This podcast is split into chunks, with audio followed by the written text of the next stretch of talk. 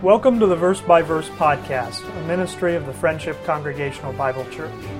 I'm Richard Church, the teacher on Verse by Verse, and I'm glad you've joined with us today as we study together God's infallible Word, verse by verse.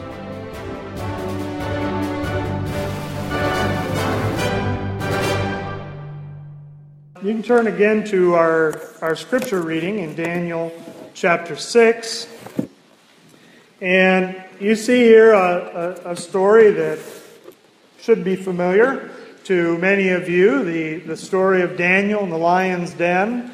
Uh, you know, sometimes these Old Testament Bible stories, we, we get some, some, you know, wrong ideas about. You know, we think about Daniel uh, often at, at the beginning of the book of Daniel, you know, he's a young man right? And Daniel is one of those Israelites that's carried into captivity by the Babylonians.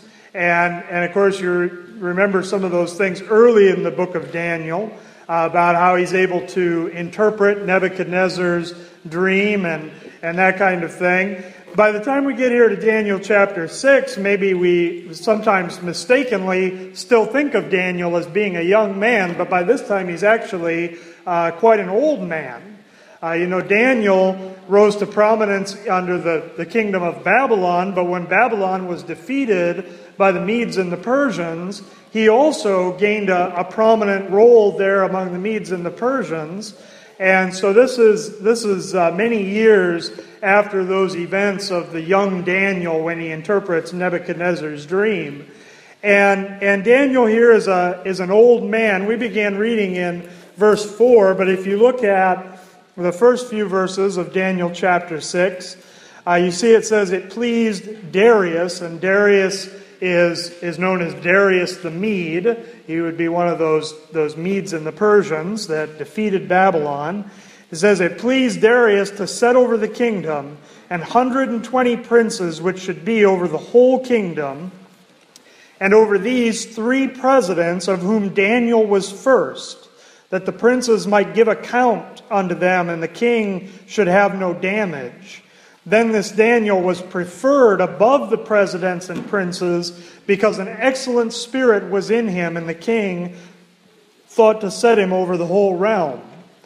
And, you know, Daniel is, is one of those guys, you know, you see certain people in the Bible and just in life who it seems like anything they do, they, they excel at. Uh, I think about Joseph in, in the Old Testament and how the Lord blessed Joseph and anything that, that Joseph did, uh, he excelled at even when he was put in the prison. He was so faithful there in prison, he becomes like a, like a trustee there in the prison, and all the other prisoners are under him.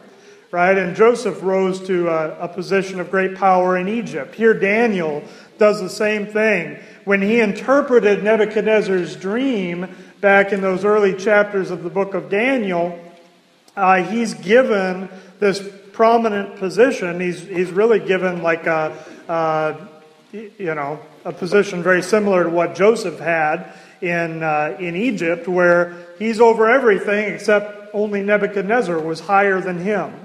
And here under the, the Medes and the Persians, you see Darius appoints these various uh, presidents and princes over the different provinces of the Medo Persian Empire.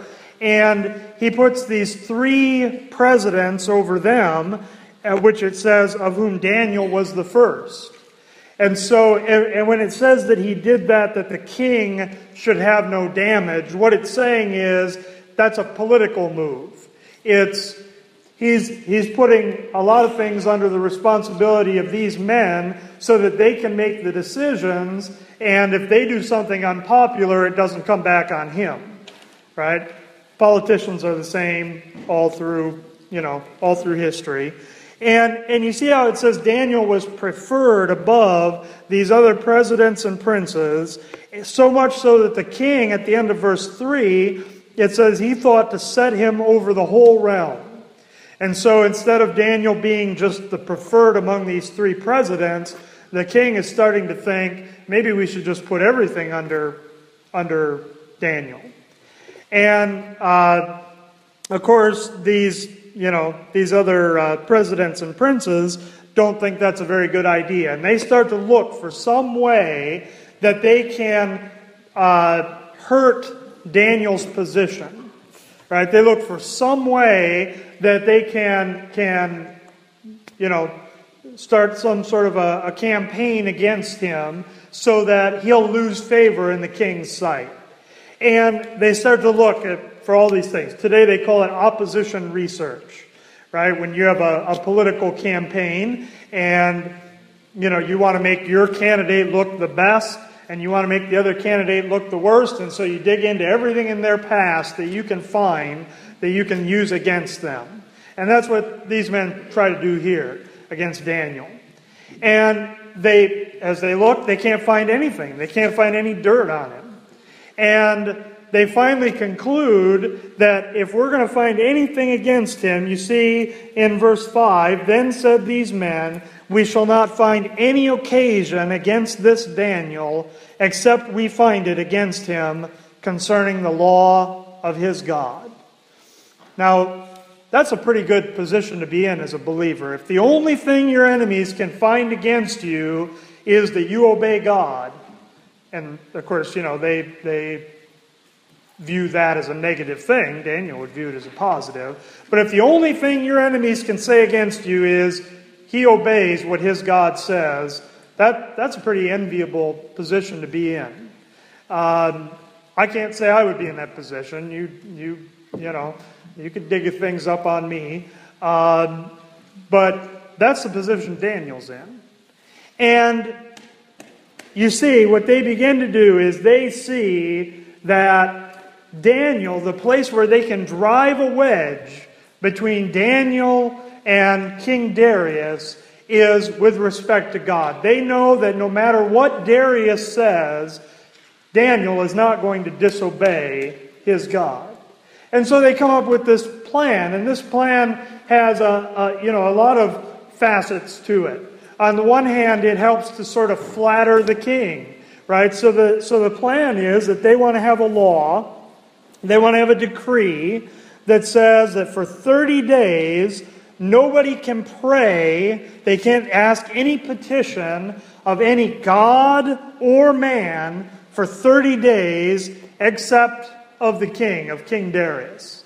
And of course, when they bring this and present it to King Darius, you know, they don't make clear what their intention is, but they come to Darius and they say, We have this idea. Let's have this special month, this 30 days, where nobody can ask any petition of any god or man except for you. And, and essentially, what they're saying to Darius is, you know, this will establish you as being the, the benefactor of the entire empire because they can't go to any, you know, any local magistrate, any person and ask any petition except of the king or even of any god. Right? So, so what they're doing is they're really saying, Darius, we want for 30 days, we want to recognize you as the highest benefactor. We want to recognize you as higher than any God so that we're going to make it illegal, we're going to make it against the law for anybody to ask anything of anybody except you. And they know that this is a, a thing that is going to affect Daniel. Because you see, when it describes Daniel later on in the passage, in verse 10, it says, Now when Daniel knew that the writing was signed, he went into his house, and his windows being open in his chamber toward Jerusalem, he kneeled upon his knees three times a day and prayed and gave thanks before his God. Notice, as he did aforetime. They knew, they saw every day, three times a day. He would be not in some hidden place, not in a, in a prayer closet somewhere, but he was in his chamber with his in his chamber with the windows open toward Jerusalem, something, you know, no doubt people could see three times a day. He, and they knew that was his practice. That's what he did every day on the dot. Those times of prayer, he was there praying to his God. And you see that you see what Daniel does in response to that law. He doesn't he doesn't make a big deal about it. He doesn't go you know, hold a, hold a rally about it or anything like that. He just goes and does what he'd always done before, what his practice was. He goes, he doesn't try to hide what he's doing. He does it just what he had done before. He goes into his chamber with the windows open and he prays to God in, in violation of the law that they had passed. Now, you know the, the story there. Despite the great favor that Daniel had with the king, the, this Medo Persian Empire, the king was not, a, was not a, an autocrat. He was not, he didn't have absolute power. And once a law like this was passed, even the king could not, could not put a, a stop to it. And so you see, these men, the, the ones who assemble there are the men trying to find something against Daniel. And in verse 11, it says, They assembled and found Daniel praying and making supplication before his God. They knew right where to find him, and they're there waiting for him.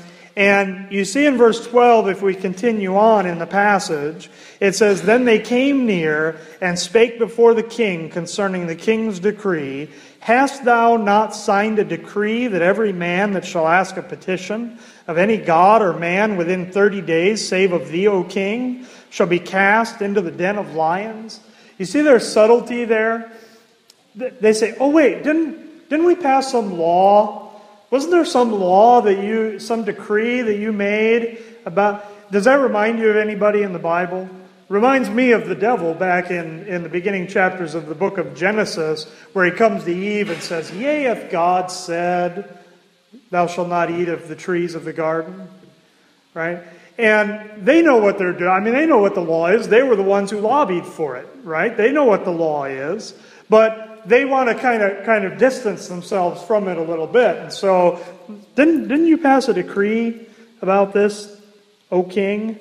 And the king answered and said, The thing is true, according to the law of the Medes and Persians, which altereth not. Verse 13 Then answered they and said before the king, That Daniel, which is of the children of the captivity of Judah, regardeth not thee, O king, nor the decree that thou hast signed, but makest his petition three times a day.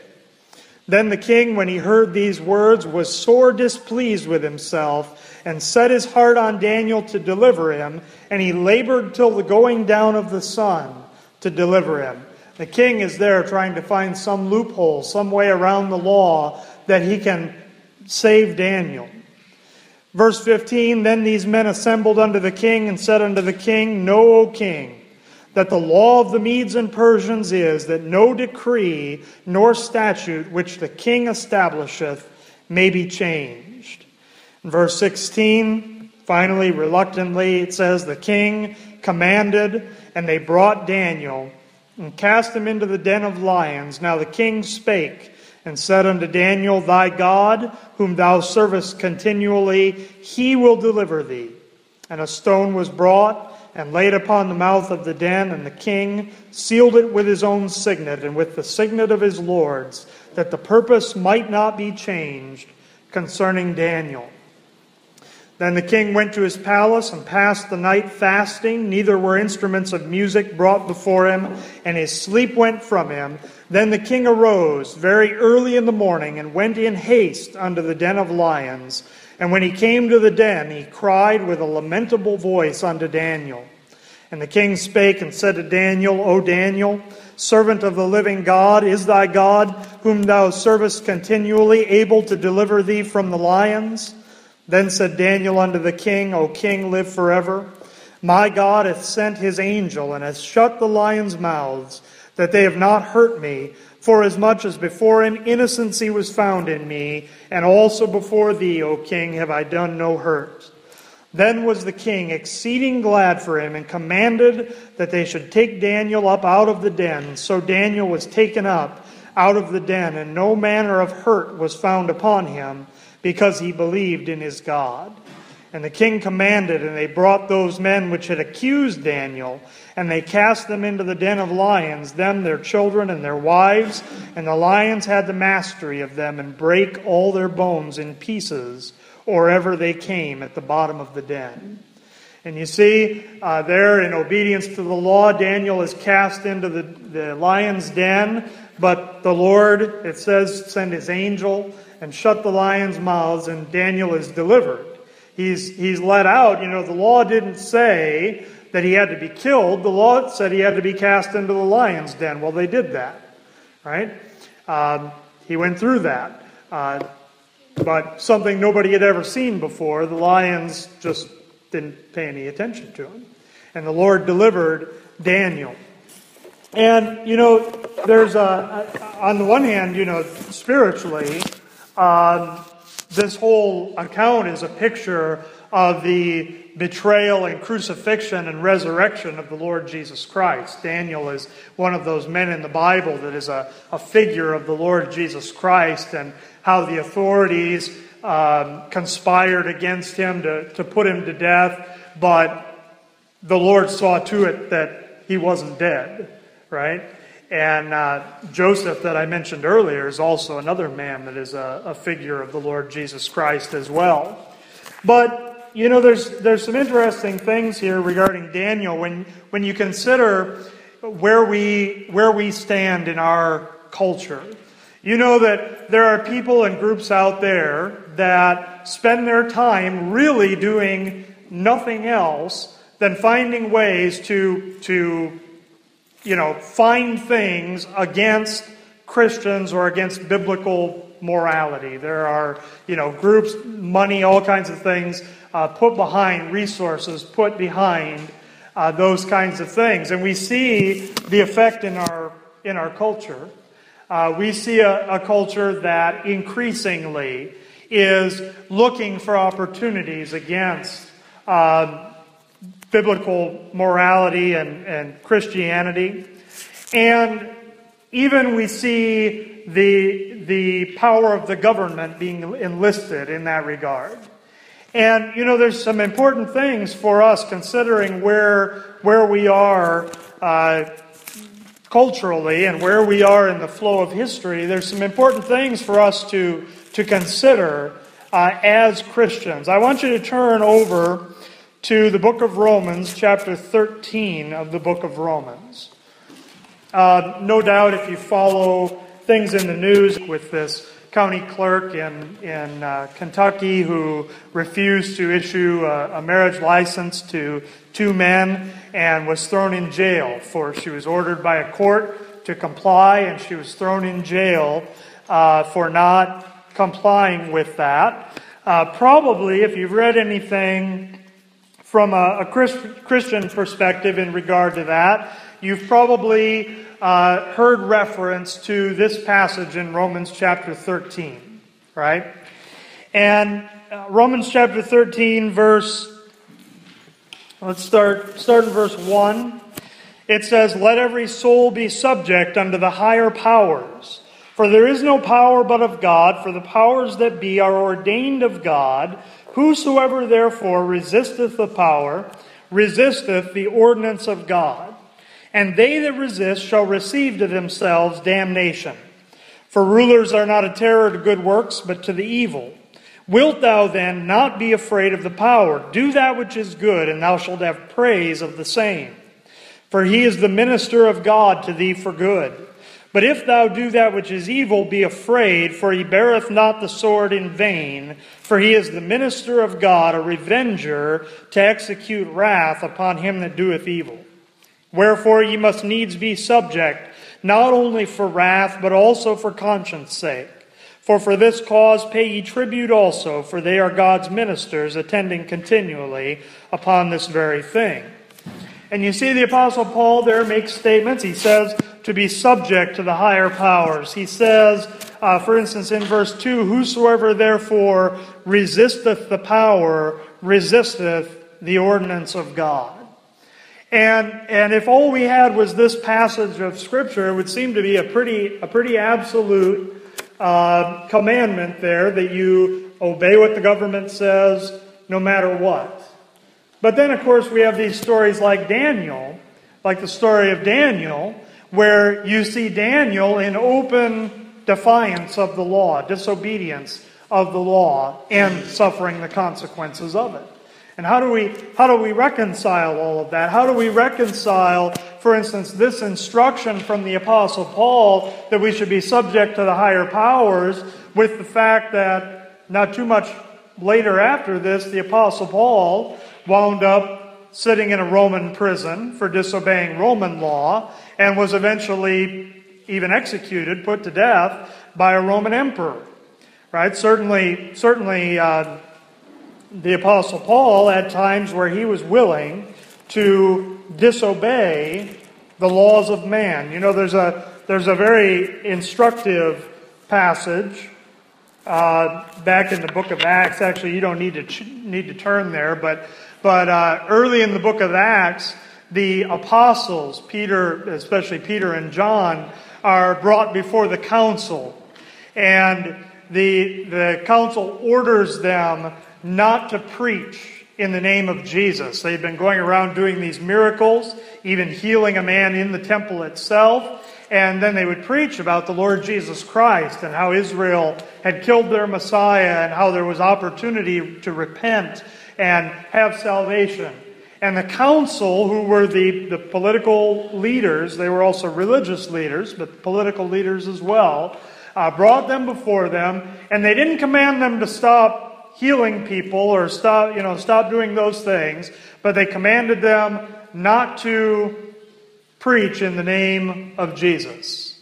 And they continued to preach in the name of Jesus. And what they said was, they said, You judge for yourselves whether we should obey God or man. Here, here was this council who had a dual role as both religious and, and political leaders. And what, what they say is, you know, as political leaders, they told them, you cannot preach in the name of Jesus or we're going to beat you and imprison you. And they, they were pointing out those men's hypocrisy by saying, you, you judge, your religious leaders also. If God tells us to do something, should we obey God or should we obey man? And the obvious answer is you, you obey God. You know, in most matters of, of government, those things do not conflict, right? When the government tells you that murder is against the law, that doesn't conflict with obeying God. In fact, it, it, uh, it complements uh, what God has said in His Word. And, and you see, if you look again there at Romans chapter 13, not only does Romans chapter 13 describe what the, what the responsibility is of believers toward government, it also describes what the responsibility of government is. You see what it says? It says, uh, for instance, in verse 3, that rulers are not a terror to good works, but to evil. Um, at the end of verse 3, it says, Do that which is good, and thou shalt have praise of the same. Uh, verse 4 says, He's the minister of God to thee for good, right?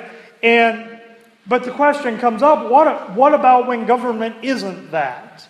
What about when government is, instead of being a terror to the evil works, is a terror to the good works? What about when, when um, uh, rather than praising good, the government is praising evil? Was Daniel justified in what he did, or was he disobedient? Was, you know, should he have obeyed the law? Uh, you know, what, what, uh, some, there's a, there's an additional issue here that, that, uh, um, affects, you know, affects the applicability of, of these things because, you know, you take a case like this this county clerk. Now, she's an elected official. Uh, not, she's not just a citizen, you know, deciding whether to obey the law or not, but she's actually somebody who's a part of that government system, similar, on a much lower level, but similar to where Daniel was. You realize that Daniel is not just some, some citizen of the Medo Persian Empire, but Daniel himself is a ruler. There's no doubt that, that part of uh, what's going through Daniel's mind is that if he disobeys the law, this may lead to more lawlessness. There may be other people who say, we don't, well, Daniel didn't listen to the king, Daniel disobeyed the king, so maybe we can disobey Daniel, right? And yet Daniel makes that decision to, to keep going on doing what he had doing, been doing in obedience to God and to, to go and pray as he had been. There is a, a, a long history, and not just American law, but going back into, into European law that much of American law comes from, with regard to what's called the lesser magistrate. You understand that you have, you have uh, elected officials on various levels and with various jurisdictions. Okay? So we have local elected officials. Here you have state elected officials, you have uh, federal elected officials. And there are, times that come up in the history of government, the history of law, where a higher government official will violate the trust that they have with the people that they represent. You understand that the, the purpose of government is to defend natural rights. That's, the pur- that's all the purpose of government.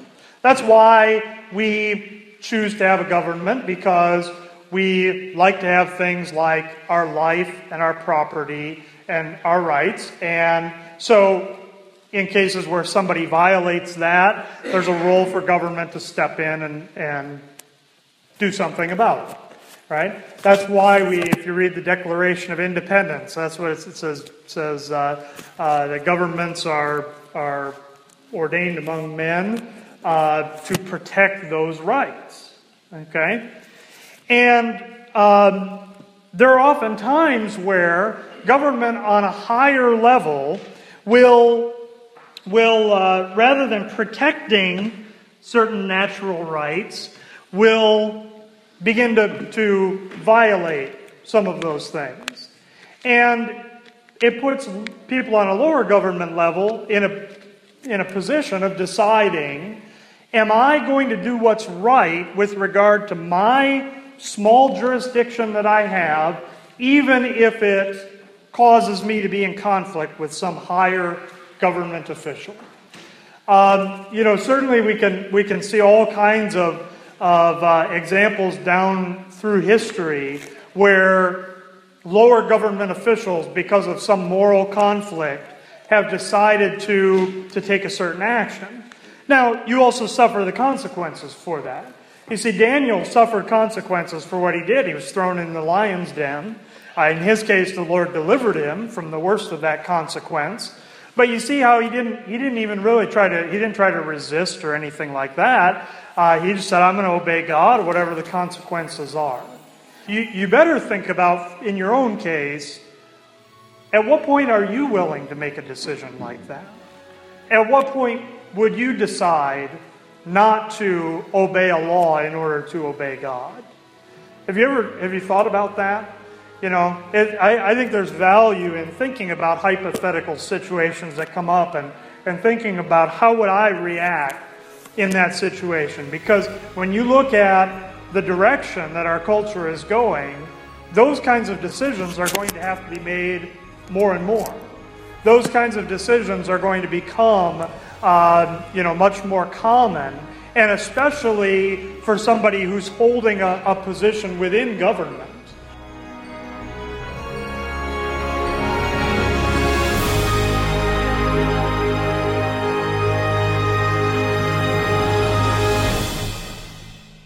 Hi, I'm Richard Church, the teacher here on Verse by Verse. I'm glad you've listened to our podcast today, and I would like to let you know that if you have any questions about anything you've heard here, you can contact me by email at richard at richardchurch.com or by telephone 608 339 9522. I also encourage you to check out our church website at www.friendshipbiblechurch.com. Thank you for joining us today, and our prayer is that this program would be a blessing to you in helping you to grow in your understanding of God's grace.